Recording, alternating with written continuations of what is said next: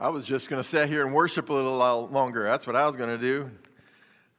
Oh, yeah, I got to get up front. I'd rather worship. That song just uh, works on me a little bit every time I hear it. It's your breath, God's breath. He gives it to us. What are we doing with it? What are you doing with it? Let's praise the Lord. Let's worship Him. Let's do what we need to do. Uh, Philippians chapter 1. I know the bulletin says something else. That was last week's uh, passage. I'm sure it's, uh, it's the computer's fault. I, I won't mention any names. It's computer's fault changed the title and the outline, but they left the old scripture in there. Philippians chapter 1, verse 1. Let's stand together. So you can edit your bulletin if you like. If it really bothers you, just draw a line through there and put Philippians 1, 1 and 2, and then you'll feel better. If you're a detail person like me, I already edited mine. Paul and Timothy, bondservants of Jesus Christ, to all the saints in Christ Jesus who are in Philippi with the bishops and deacons. Grace to you and peace from God our Father and the Lord Jesus Christ. Thank you, Lord, today for Paul and his ministry and his words and his writings and the challenges and uh, thank you today for our congregation who is here to hear from God's word. Thank you for everyone who came out this morning. So we pray that you'll just uh, stir up our pure minds uh, by way of remembrance so that we can do the things that God is calling us to do and become the person God is calling us to become. And we ask that uh, you'll anoint your word today. In Jesus' name, amen may be seated. I've been debating for a while and I'm taking the plunge. I'm going to try to preach through an entire book. We will see.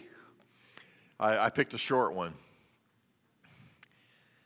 Uh, I knew it took me 25 sermons to get through the Sermon on the Mount, so that was three chapters. They were long, but anyway, we will see uh, how long it takes us to get through Philippians. We may be here next year and maybe we'll just uh, not uh, finish it. I don't know. I just been debating and studying and thinking and trying to just reach the point where I'm jumping in. Now, Paul and Barnabas had completed their first missionary journey, and that was uh, uh, contained in southern Galatia, well, in Galatia, which is actually now called Turkey and southern Galatia is kind of where they were at. Uh, Paul was ready now to head out again. But if you recall, he had had a, uh, taken Barnabas with him the first time, the encourager, and Barnabas had taken along John Mark, and John Mark left them and went back. And so Barnabas wants to give John Mark another chance. Paul does not. So they had a dividing of the ways.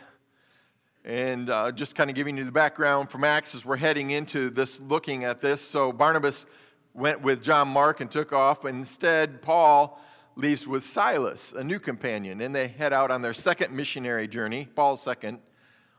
And all along the way, they meet Timothy and his mother and grandmother, and are really impressed with Timothy and his desire to follow God. So they add him to the team. So there's three of them.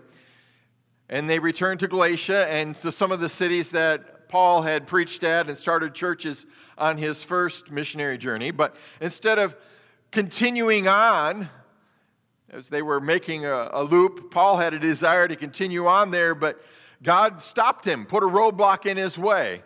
And then he had a vision, a vision from God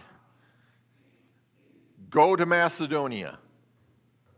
And so he took that and entered Macedonia instead. And this would be significant, a big, a big change, because this move, the missionaries would now be preaching for the first time, taking the gospel to a new continent, and that is to Europe. This is the first time the gospel of Christianity with missionary Paul and Silas and Timothy is now going to enter the continent of Europe.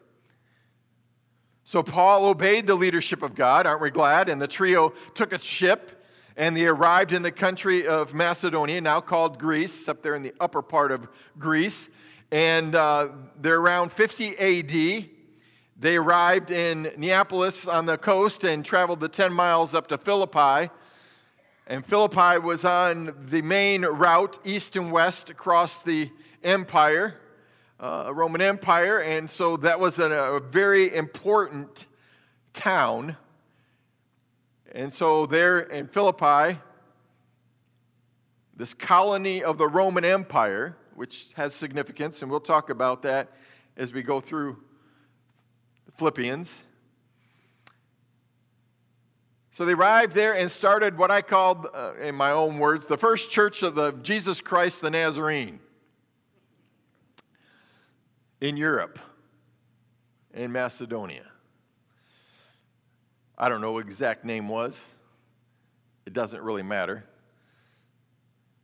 But Nazarene sounds good. There wasn't much of a Jewish presence or synagogue in Philippi. It takes 10 Jewish families to start a synagogue, so there wasn't even 10 Jewish males there. In fact, uh, Philippians never, it's the only writing of Paul where he doesn't quote the Old Testament. And this, uh, this epistle, he never quotes from the Old Testament. Why? Because there's nobody in Philippians that would be super familiar with it, because they were not Jewish people. Um, so the missionaries, as they arrived, heard that there's some people that were praying down by the river, so outside of town. So they went down there and met Lydia, and she was a, a merchant in, in purple cloth, and uh, and they prayed with the group there, and Lydia gets saved. And uh, so they invites them to their house, her house, and they stay there and they start a church. And uh, in the process, there's this fortune-telling slave girl that runs around and uh, demon possessed, and she keeps causing them problems and following them around and making statements about them. So uh, Paul gets a little tired of it, and he tells the demon to come out of her, and so we have her second convert. And uh, she gets saved, and then they throw them in prison because of that. And so Paul and Silas, what do they do? They start singing, and they have an earthquake, and uh, the prisoners are free, and the jailer's about to kill himself, and Paul leads his third convert to Christ that's mentioned. So he starts a church with a, a, a a merchant lady, a former slave, fortune teller, and a, a, jailer. Quite a combination, wouldn't you say? Uh, we've got those kind of people here, I'm sure. And that's where their, their church began. And then they were, of course, asked to leave town because of the commotion. Paul and Timothy Came back through Philippi a couple more times on some more missionary journeys. And uh, they developed quite a relationship with this group of believers. And as you know, later on in life, uh, toward the end, Paul is captured and taken by ship and had experiences there. And the voyage to Rome ends up in Rome. And uh, there he's in house arrest for a couple of years. And while he's in Rome, some of his different, waiting for his trial, to see what would happen to him. Uh, some of these different churches would hear about it, and Philippi was one of the churches that heard, and they sent a care package with one of their people, and they sent it to him, a long journey, quite a ways, and he brought that care package to Paul there as he's in his chains in this house, chained to Roman guards. And so Paul wrote this letter initially in reply and was sending it back with Epaphroditus, I believe his name was. Uh, encouraging them and helping them with some of their issues and problems that they had at the Philippian church. Let me remind you that Paul's letters were written to be read before a congregation. They're not personal letters. One was a personal letter, Philemon, but this, most of them are letters to churches to be read before congregations. And so this would have been written to all of his friends at the church in Philippi. There was no chapter and verse divisions. It was one complete letter, uh, read at one setting to this congregation, almost like a sermon. And uh, maybe they reread it a, a few more times in weeks ahead. But today I want to look at the greeting to Paul's letter, and I started this study, and, and uh, there were specific things that God laid on my heart to share with you out of the greeting. There's other things that, uh, that I'm just going to pass over with a couple of comments, but um, one is grace and peace. Grace and peace is one of those things that are unique to Paul. It's his unique spiritual greeting found in the introduction to all of his letters. Letters follow a format introduce yourself, so Paul and Timothy in this case, and you introduce uh, those that you're writing to, to the, the people at uh, Philippi, and then you have a greeting. And Paul's greeting is unique in that he writes it in all of his letters, grace and peace. So I don't want to spend that's a that's a whole sermon series just on grace. Those of you who are familiar with the walk to Emmaus, you'll hear five talks on grace alone while you're there. So it is just a multitude of things can be said about grace. Peace is another interesting word. So Paul, I don't know if you know this, made this unique greeting. He took the common Greek word for greeting each other and changed it to grace. And then he took the common Jewish word for greeting each other, which was shalom, and he put it together, grace and peace. And he started all of his epistles with grace and peace. Sometimes he'd throw in mercy and a few other things, but grace and peace were always there a special Christian greeting full of much theological meaning. This letter, as I mentioned, was addressed to the saints, and, but Paul also mentioned the bishops and the deacons. That was unique to this letter. Um, leadership and the introduction was not usually mentioned at all, and some people wonder why it was here, and there's a lot of discussion on that. I just I don't think any of that really matters a whole lot. I think he is what he is saying is, I love all of you guys. Plus, I like your church board too. I mean, you know, so uh, you know, I'm just greeting all of you, plus the lay leaders, basically those that were in those positions of leadership in that local body of believers. And I don't want to put a whole lot more emphasis on it than that. Uh, now, I know this letter is addressed to the Philippians which is a particular church in a particular location in a town in a historical setting around the time that Paul was to be killed, uh, or at least was least on trial in Rome. And so it's a few years after the church had been started. And I know that that is the background for this, and we will certainly be alluding to that. Acts chapter 16 talks about his first trip to Philippi. But I also know that Philippians is part of Holy Scripture. And I believe that the, the Bible is limited to 66 books. There were others.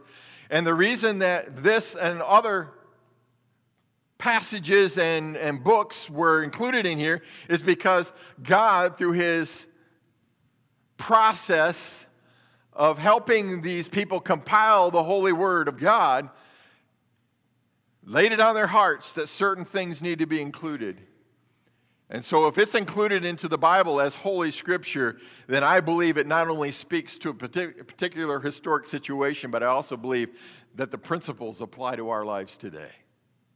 And there's truths from God's Word, this Word, that should speak directly to us. There are two words that I want to focus on in the greeting here. And I worked on both of them. And then when I started putting it all on the computer, and uh, Thursday morning I was finishing up on this first section on the word slaves. and was about to start on the word saints. And I just felt like, you know what? You've probably got enough here already for one sermon. And I just want to tell you, Debbie is so happy. Because she's been telling me, you say so much, but you give them too much. So I cut this one off. So if we get out 15 minutes earlier than usual today, it's, that's part of the problem. Because if I'd have gone the second point, we'd have been another half an hour or 45 minutes or whatever, because I think it's a whole sermon in itself. So I'm just letting you know. There's two words I wanted to preach about. I've narrowed it down to one. So the second word is going to have to wait until next week. So, what I want to point out is Christians are slaves of Christ Jesus. Slaves of Christ Jesus. Paul and Timothy, bondservants of Jesus Christ, your translation probably has servants. But the word actually is doulos in the Greek, which means slaves. Now, Paul, in his letters to all these churches, always identified himself differently than this. He always called himself Paul an apostle. Always. Not in his personal letters necessarily, but to his letters to the churches. Paul, an apostle. Well, he's coming with the authority of Jesus Christ. He, he's coming with the, the backing of the church. And what I'm saying to you, you need to listen to. What I'm writing to you, you need to take seriously. Here, it's very unusual for Paul to identify himself and Timothy as slaves. Most English translations, as I said, says servants. New King James tried to get closer to the meaning by using bond slaves or bond servants, which is a servant who has bonded himself to his master. But the literal meaning of the Greek word Paul chose is slaves, and he uses it in some of his other writings as well. So we want to look at this. No doubt, Paul purposefully chose slaves as a word to emphasize the working together aspect of Christianity because one of the themes of the book of Philippians is partnership. The partnership of the gospel. You're supporting me, and I'm helping you, and together we're working on, on creating a partnership of the gospel, like we do in, in a denomination, supporting missionaries, supporting um, each other, supporting uh, the district, and them supporting us, type of partnership uh, the colleges, all, all that goes into um, making a partnership working. And that's one of his themes. And by identifying himself as a worker, a slave, instead of as an apostle with authority, he's placing himself from the opening introduction as a Christian worker with them, partnering with them for the cause of Christ. Also, Paul here is writing to Gentile believers. As I stated earlier, there's not very many, if any, Jews in this town. Mostly Romans, mostly Greeks, uh, a lot of natives in that area, plus the Roman colony that had been established in this town. So readers of that connected to the Jewish mindset would have, would have thought of servants in a different way than we would think of slaves. And so that's why I don't like the word servants here. But in the Old Testament, we referred to some of the people as uh, David. He was a real servant of God, or Moses is a real servant of God. That has a different connotation than slave. They were men of God who were set aside, did particular work. God used them, and they were obedient to God's will. They had a special relationship. But Paul's Gentile readers in Philippi would identify better with the concept of slaves since it was so prevalent in their culture. We have a problem with the concept of slaves. But slavery was not a derogatory term so much in their day, and we'll get into that in a little bit. Uh, slavery in the Greco Roman culture was as common in Paul's day as cell phones are common in our day. It was everywhere. Everybody had slaves, Everybody uh, knew a slave if they didn't have any. Um, and Everybody in society was served by slaves because you couldn't go to a store without slaves helping you. You couldn't go to a house without slaves helping you. You couldn't do anything hardly in society without there being slaves. People that were bought and sold and were in, uh, in debt and in bondage to someone else, and they were masters and they told them what to do. It was a part of everyday life. Everyone knew about it. It was almost impossible to try to not participate in it. And uh, they did all the menial tasks in businesses and homes. Slavery was not totally derogatory.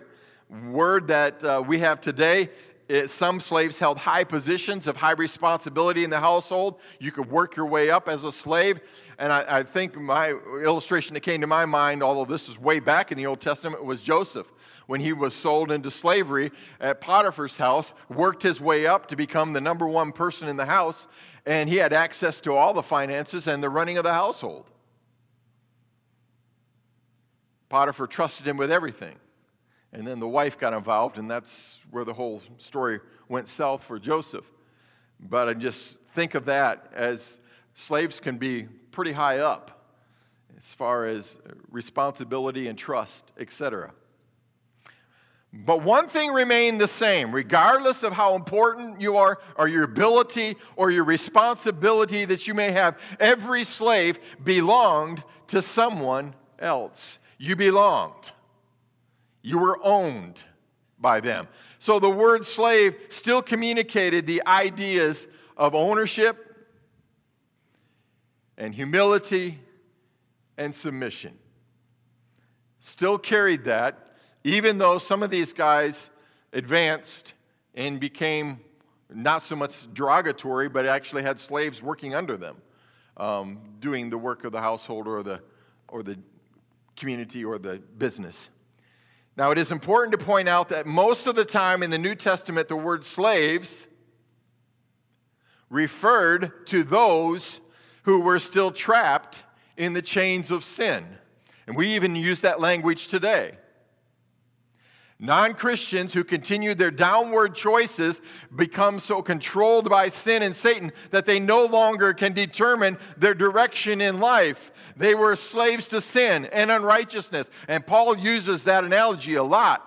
And here we are today. We still use that. We've got songs that talk about it. We have um, scriptures, obviously, and, and sermons that talk about being bound by chains of sin.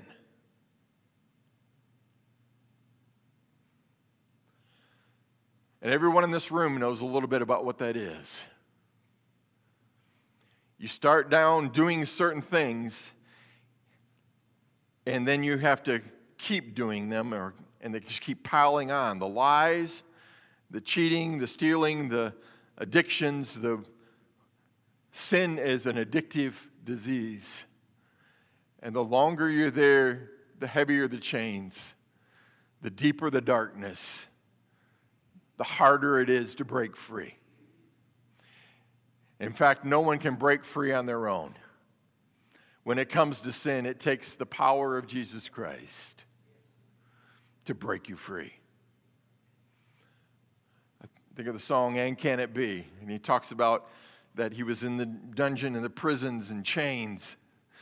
And then he awoke with a ray of light. A chains fell off. My heart was free different songs that talk about that. And so we, we have that theological setting here about slavery to sin.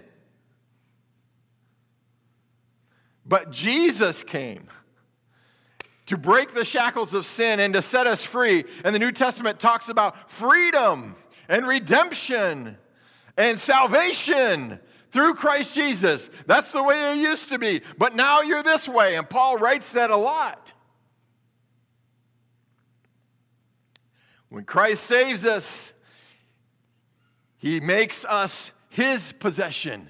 We are part of his family. We're adopted into the family of God. We are changed and we start a new life. He gives us purpose. He gives us goals. He gives us directions that determine the course of our trajectory now through life. We are old, but things are passed away. All things past are now new. We have broken from the chains of sin and now we are alive to serve God. Free. Whole song glorious freedom, wonderful freedom. No more in chains of sin I repine. Repine. It's another one of those words. Jesus, the glorious emancipator, now and forever he should be mine. We got a thing on Wednesday night where I pick out songs and I say, where did they come up with that word? Repine. That's like uh, planting trees in a forest. Well, repine the forest. Plant pine trees. I don't know. Anyway. Sorry, but me and Sam have this thing going. Uh, so here's this thing slaves, freedom. He doesn't stop there. Paul and his theology. Because the Christian still has freedom to choose whether or not to submit to the will of God, or they can choose to go back into sin. The Christian also can choose not to go deeper into the life God has purposed for him or her, following that jumping off thing, which my wife makes fun of me for. In fact, she wants us to sing a song where all the praise team goes. So that may be coming down the pike. I don't think Barb will do it. She's, she's nice. She, she won't make fun of me like that.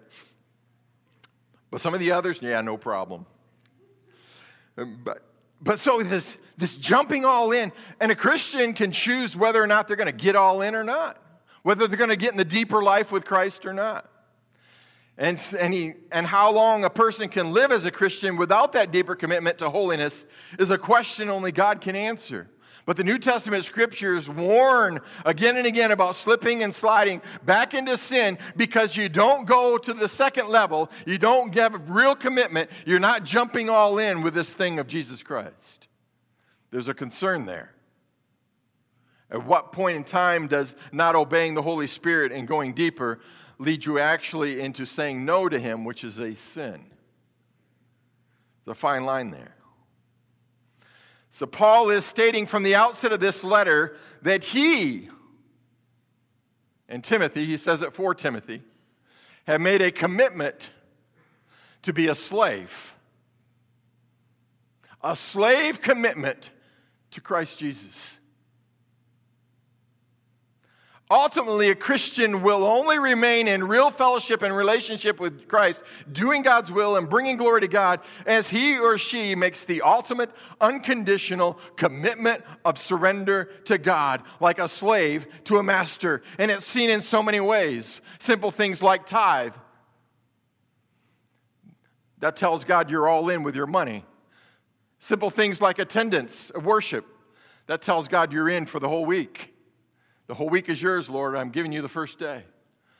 Simple things like not taking the name of the Lord in vain, because, and on and on it goes. Just all these different things that we do to set ourselves apart and say, I'm all in. I'm not going to misuse. I'm not going to abuse. I'm going to, I'm going to do this. Uh, it's not just I'm stopping sin, but I'm starting the, deep, the deeper walk with Christ.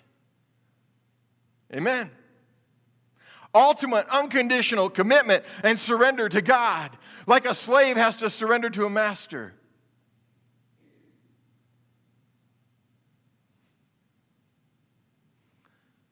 It's a little different than slavery as we understand it. This is a choice. The slavery to sin is not a choice. You're already there, and the Satan's going to keep you there and put the chains on. You choose to get out by calling on Jesus to set you free. But slavery to God is a choice. Lord, I love you so much that I want to go deeper. And I want to grow bigger and higher in the things of God. I just want everything that you have for me. And I surrender completely to the Lordship of Jesus Christ. Amen. So, holiness is a conscious subordination of oneself to the will of God.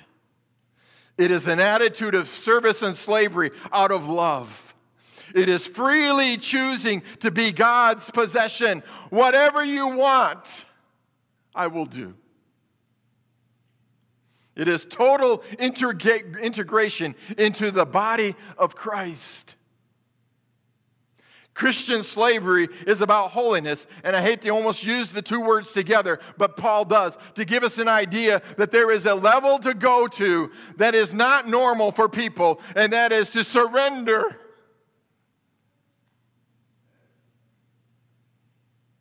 To this Lord and Master, Jesus Christ. Kind of reminds me about the boy who went to Disneyland over the weekend and took a, maybe a Friday off or whatever Thursday. And so when he got back, you know, the teachers, what did you do? You know, and, and so on. So the boy, said he had his Mickey Mouse ears on, had his hat. And he was talking about, oh, how great. We went all the way and we had a good time. So she said, well, get up in front and tell the class about it. What, what happened? He said, well, we drove a long ways. We got to this big parking lot. It must have held about a million cars. And then we had to get on this tram and, and, and we take the tram over to the entranceway. And there we had to buy tickets. And, and then I got this real cool hat. And then my family, they went to go on in, and I said, No, I want to ride the tram a little more. So I got on the tram, and it went all the way around all these parking lots where millions and millions of cars were parked in each lot. And he said, And I was just so cool, I just rode the tram all day. But I had this cool hat. And the teacher goes, But you didn't go inside? You didn't ride the. No. But the tram was so cool. And I had this hat. He'd been to Disney World, but he never went to Disney World. And how many Christians have been to church and have been to Christ and they've been to the cross and they've had their sins forgiven, but they've never been in?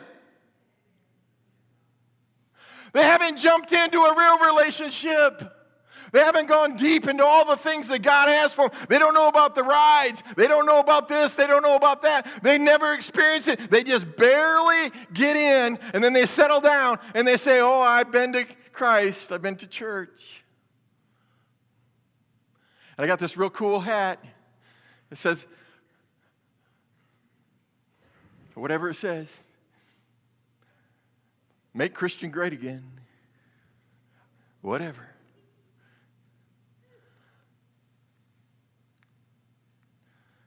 And wear a cross. I believe in Jesus.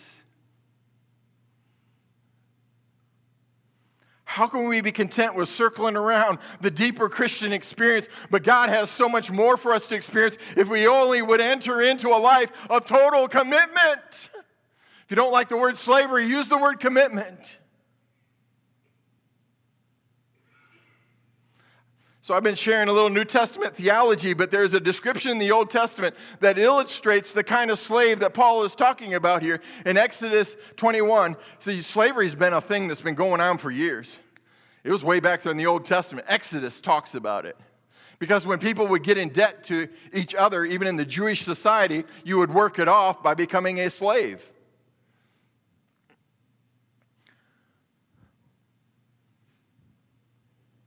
Everybody had property, everybody had abilities, and so on. Sometimes slavery meant your whole family had to work for someone else. But the Jewish law put a stipulation on it. You could work for six years, but on the seventh year, you were set free. Whether the debt was paid or not. So after seven years, it was freedom. And freedom meant you didn't even have to pay back anything else you owed. It was wipe the slate clean, brother, and get out and start all over, fresh start. If you had a wife and kids, they were free with you. So the whole group would be set free after six years max. Whether the debt was paid off, it could have been a two year debt and you paid it off, whatever the case may be, but you were free. So they put those stipulations in there because they didn't want people to be slaves for life to someone else who would um, use and abuse them. But there's an interesting verse there in Exodus 21, verse 6. It talks about the fact that sometimes that slave enjoyed working as that indentured servant type of a thing to, to this master. And this master would treat him with a lot of respect because he's a Jewish friend from the same town. And he would treat him so well that when time came for the seventh year when he would be set free, he would say, You know what? I would rather stay with you than go back and try to work my own way through. I get taken care of here. I get my three square meals. I get a place to sleep. I get everything covered for me. Why would I go back to trying to work out and start all over again from scratch? And so, if he really felt that way, the owner would take him to the judges of the town and they would agree. And you hear his testimony, yeah, I want to stay with this guy for life. And then he would come in and they would bring him over to the doorpost of the house and they put his ear up against there and he would, the master would take an awl and poke it through his ear, rip a hole. What are y'all going ooh for? You all poke stuff in your ears all the time.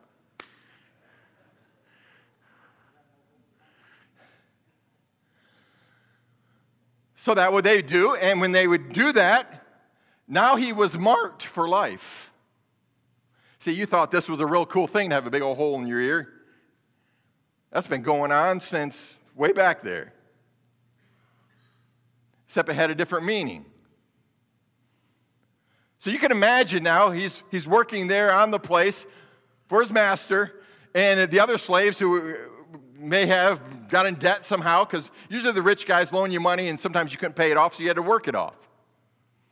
And so he, other guys would be going around saying, Well, we're counting the days until our six years are up and we can get out of here. I got four years and 35 days to go, or whatever it was. And so they would they'd be counting it down. And then they look at this guy, he's just bouncing on by. Why you got that hole in your ear?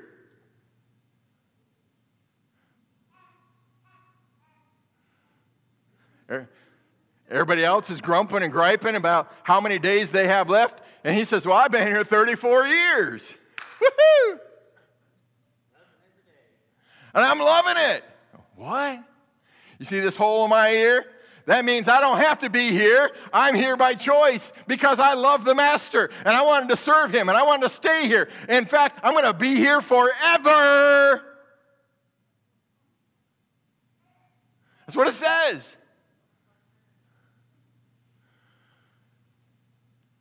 I kind of like that. He could serve his master out of love. And what a picture of the surrendered life. Can you imagine people asking you, Hey, Sheila, why do you have a hole in your ear? Jeb, why do you have a hole in your ear? Amber, you have a hole in your ear? Why do you have a hole in your and, and so they go around today because there is something obviously different about you. And I'm not talking about hole in your ear, I'm talking about the life of Christ. And they're looking at you and saying, Why do you act the way you do? Why do you care about Jesus so much? Why do you want to go to church so much? Why do you put your tithe in the offering? Why do you give your ministries? Why do you slave all the time? Every time I call you, you can't come because you got to go to church. Why do you have a hole in your ear? Why do you act different than everybody else here at work?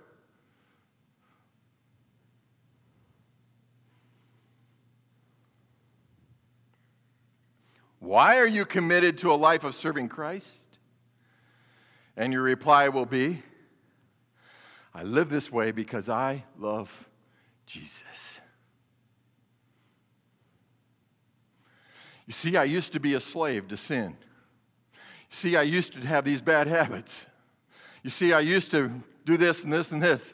But one day, Jesus Christ entered my life and I bowed at the cross and I asked him, Forgive me of my sins and change me. Please change me. And God came in and did a work in my life. But guess what? I didn't stop there. I decided I wanted all that God had for me. I wanted to go deeper. I wanted Him to know I was in for life. I wasn't in for two months or two weeks, I was in for my life. And I was given 100% to the cause of Jesus until I die and forever. Wow. I've lived this way because I choose to love Jesus. I am his slave. Now, they won't understand slave but say, I am committed. I am committed.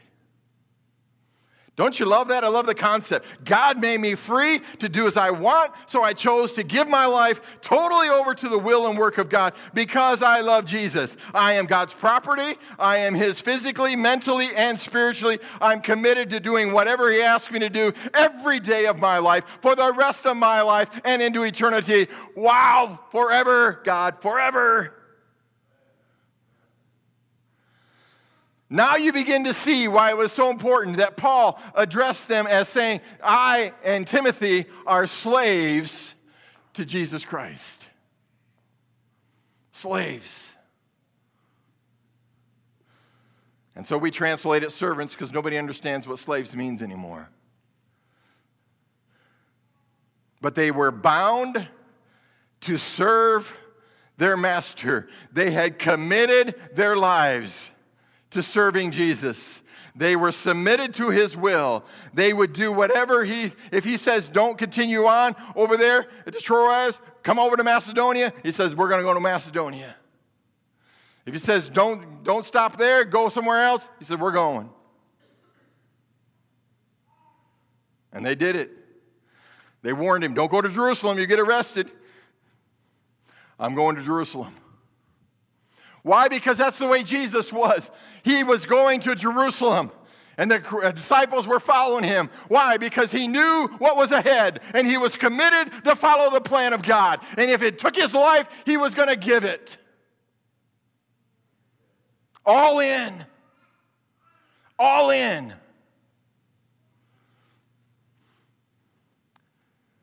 Why was Paul all in? Because Jesus was all in. In fact, you get to Philippians chapter 2.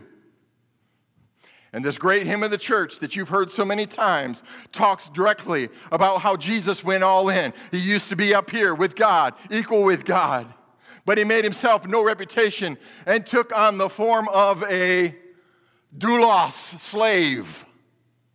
We have it again translated servant, but it is slave. Jesus took on the form of a slave he obeyed his master and he didn't care if it cost him his life. And he emptied himself and became obedient to the death of the cross. Why? He was a slave. So Paul says if Christ is a slave, then why can't I be the slave? Why can't I give my life the same way Jesus gave his life?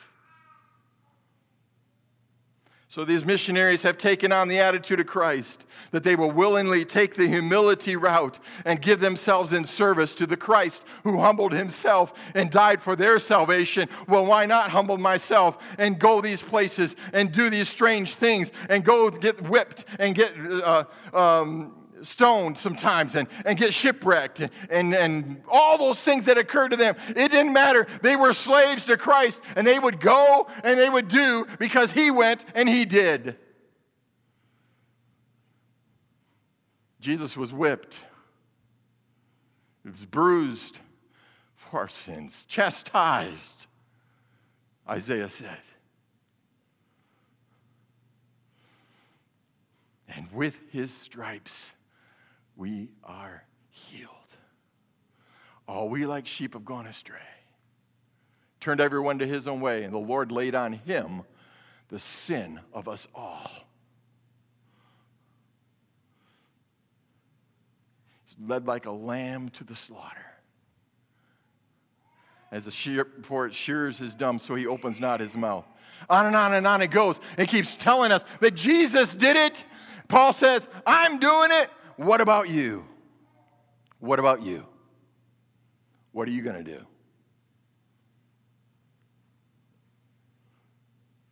Can it be different for us today? Well, I'm a follower of Christ, but we've been talking about that. Jesus says, the ox says, you know, fox Everybody else has a place to lay their head, but Son of Man doesn't. Well, I'm going to have to go back and bury my father and live with him for the next 20, 30 years, and finally I'll bury him. No, you come and follow me. We've been talking about this. All of our excuses for why we want to be a Christian, but we don't want to be a slave to Christ. Why we want the terminology, why we want the good stuff, but we won't go all the way in and get the great stuff.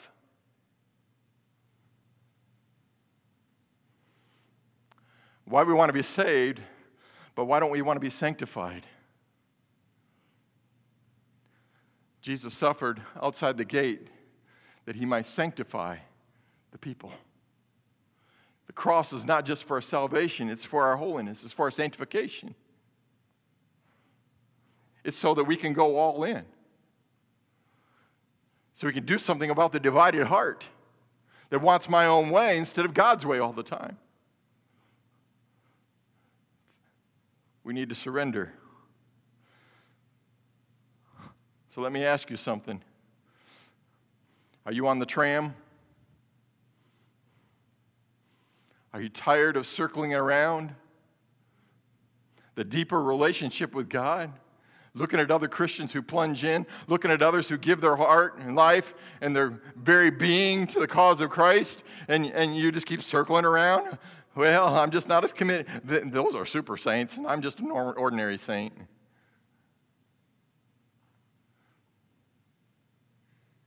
See, when God begins to lay his finger on things in your life and you're not willing to surrender them to him, eventually you start backing up on light, and I am concerned. I am concerned. Some of my precious people here are not walking in all the light.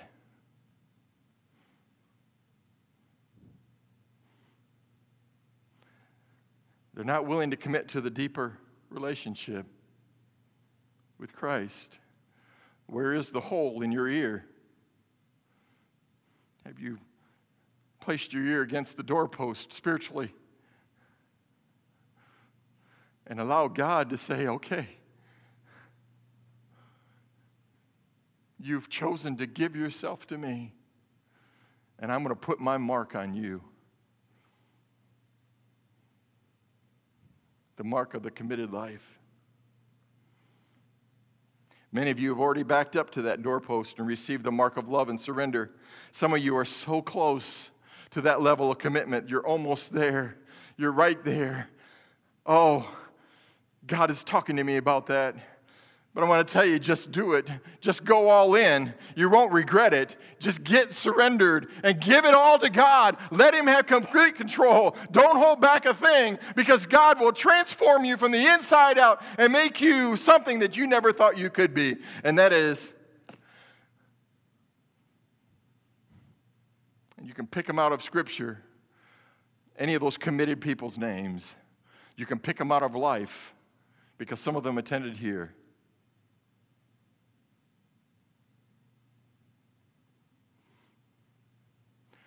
I just don't know what people will do without Jesus.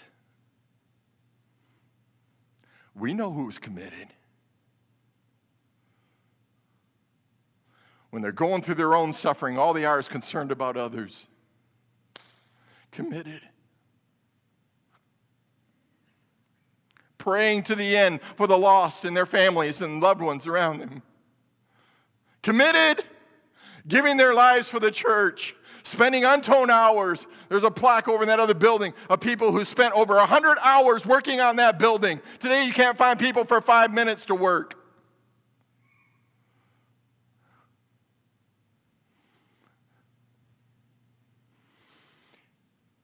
And then they wonder why. And it's a different world today, I understand. But we have committed ourselves to other things instead of 100% commitment to God. And God's beginning to lay his finger on some of those issues. What's more important? Do you love me more than these? Do you love me more than this?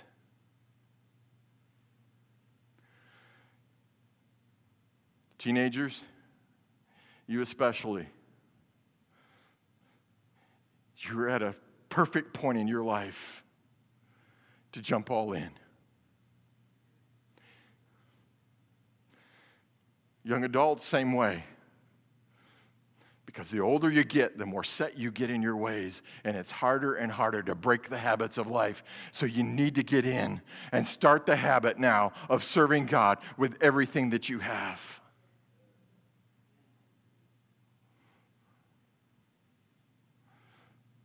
I don't want you to grow up to be a bitter, sour faced,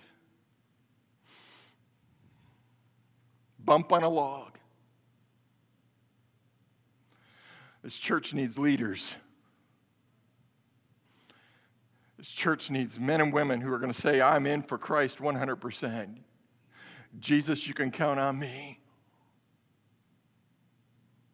I'm not going to be around forever. There'll be somebody else here someday. And they're going to need a level of leadership, of committed disciples of Jesus Christ that can carry this church forward. Start in as a teenager. Get all in, folks. Don't worry about what the old folks are doing. Get in. Jump in. Give your life ride the altar, whatever it takes to make sure that everything you have is given to God. And I tell you, He'll pick out the right woman or guy for you. He'll pick out the right job for you. He'll show you what you need to do the rest of your life. He will lead you step by step. He will guide you every step of the way. He will show you how you can do it. You may be um, poor, it doesn't matter. Jesus is with you. You may be rich, it doesn't matter. Jesus is with you and He will make your marriage thrive, and He will make your home a home of love. He will be the difference factor. And everybody in your community who's gone through three or four different relationships are going to wonder why on earth you're still committed because you got Jesus in your house.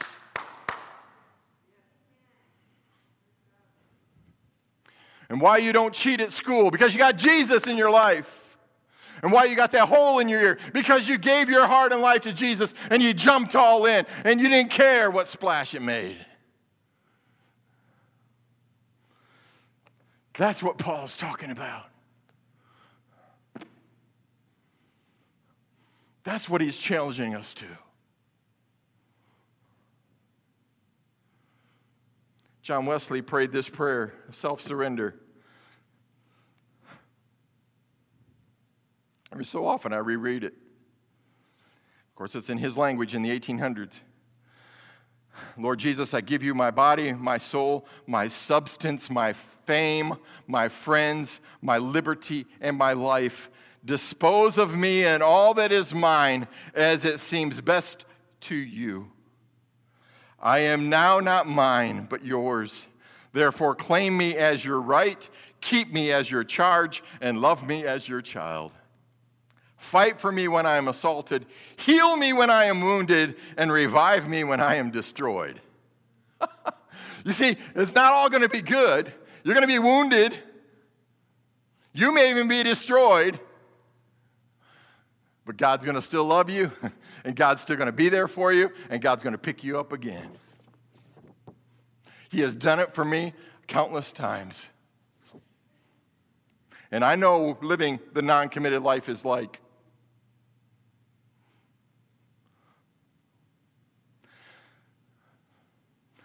But when I recommitted my life and got back in 100%, this passion came because I don't want to go back. I don't want to go back. I don't want to be on the edge. I want to be all in. Don't you want to be all in? Pray a prayer of surrender to the Lord today as our praise team comes and as we continue with our service, it's family altar time. We come and pray about anything, everything, whatever it is on your heart and life. But if you're not all in today, come and pray. Teens, you can lead the way and show us and show the devil and show the world whose side you're on. I am going in 100% to follow Jesus. 100%. I'm giving myself to him. Let's stand together. Come and pray. That's what we're talking about today. We're talking about receiving God's love. This isn't about pressure, it's about Him loving us so much that we love Him back. Lord, we pray to you today a prayer of commitment, a prayer of surrender, a prayer of yielding, a prayer of giving. Lord, you gave everything. Why would we stop and give only partly back? Lord, we're going to give 100% to you because you gave 100 and 100 and 100 and 100% to us. Over and over and over, you've given and given and given. Lord, why would we stop at giving our 10%? Why would we stop at giving 5, 5% of our week? Why don't we give everything in our life to you? Lord, from the opening of the day, the sunrise that you provide for us, and the starting prayer of the day, Lord, I give myself to you today. Go with me, be with me, Lord. This is your day. I'm going to rejoice and be glad in it. All the way to the closing prayer at night, Lord, thank you for a day when you went with me. You were part of my life. And Lord, together we were able to do some things for Christ today. Lord, there's people here that are praying to go deeper. Help us to go deeper, Lord. We're praying to go deeper. We're asking you, Lord, to take us deeper. We're asking you, Lord, to help us to surrender everything. Quit con- controlling it in our own lives. Allow Jesus to take control. Lord, you can revolutionize our relationships. You can revolutionize our houses. You can revolutionize our families and our homes and our finances and our work environment and the reasons why we do the things we do and planning and, and what do we do in retirement years. Lord, you can revolutionize every aspect of our physical, mental, spiritual lives. And we limit you to two hours on Sunday or whatever else we've limited you to. When, Lord, you would just want to be in control of it all. For you are the master, you are the creator, you are the sovereign Lord, you are, Lord, the protector, you are guide, you are our great I am. You're the Alpha and the, you're the beginning and the end, Lord. You're everything. Why would we try to control what all we have to do is surrender? Because then, God, you can do what we cannot do. But you only can do it through the things that we give to you. So the more we hold on to, the less you have control of. Lord, so we surrender our grudges and our hurts. We surrender our problems, our circumstances. We surrender the people who have hurt us. We surrender the, the financial issues, the problems. We surrender, Lord, your call on our heart and life. We surrender, Lord, the ministries. we surrender our relationships. I remember when I surrendered my redheaded girlfriend to you, Lord. We surrender everything. I surrendered my car to you. And then I had to surrender a house to you. I have to surrender my girls to you, each one by one. We surrender everything to the leadership and lordship of Christ. It's not mine, it's yours, Lord. I give it all to you. It doesn't belong to me. Never had, never will. I just think it does. But it doesn't belong to me because any moment it can be taken from me. I have no control over anything, Lord. So I give you control. It seems to be the logical thing to do. But right now, the devil is whispering stuff in everybody's ears. But Lord, help him not to listen. It's all about Jesus and his love, his tenderness, his compassion, his care. I wouldn't want to surrender to anybody else except a master like that works all things to our good. In the long haul, it all works to our good. Take our prayers today, Lord. See our desire. Put your mark on our lives and help us to live the deeper walk with you. Thank you, Lord. Be with those that are dealing with funerals. Be with those, Lord, that are dealing with physical issues from our church family. Deal with those that are having some tough times right now. Deal with those that are very, very tired. Encourage them. Deal with that one that's struggling with school since school started. Deal with that one that's having that relationship. Let's surrender to the Lord. Lord, we just want to thank you because you've heard our prayers today people have tapped into the resources of God. They have felt your presence. They have released into your hands and your care. And so, Lord, take it, Heal us. And we love you. In Jesus' name. Amen. Let's worship together. Let's worship.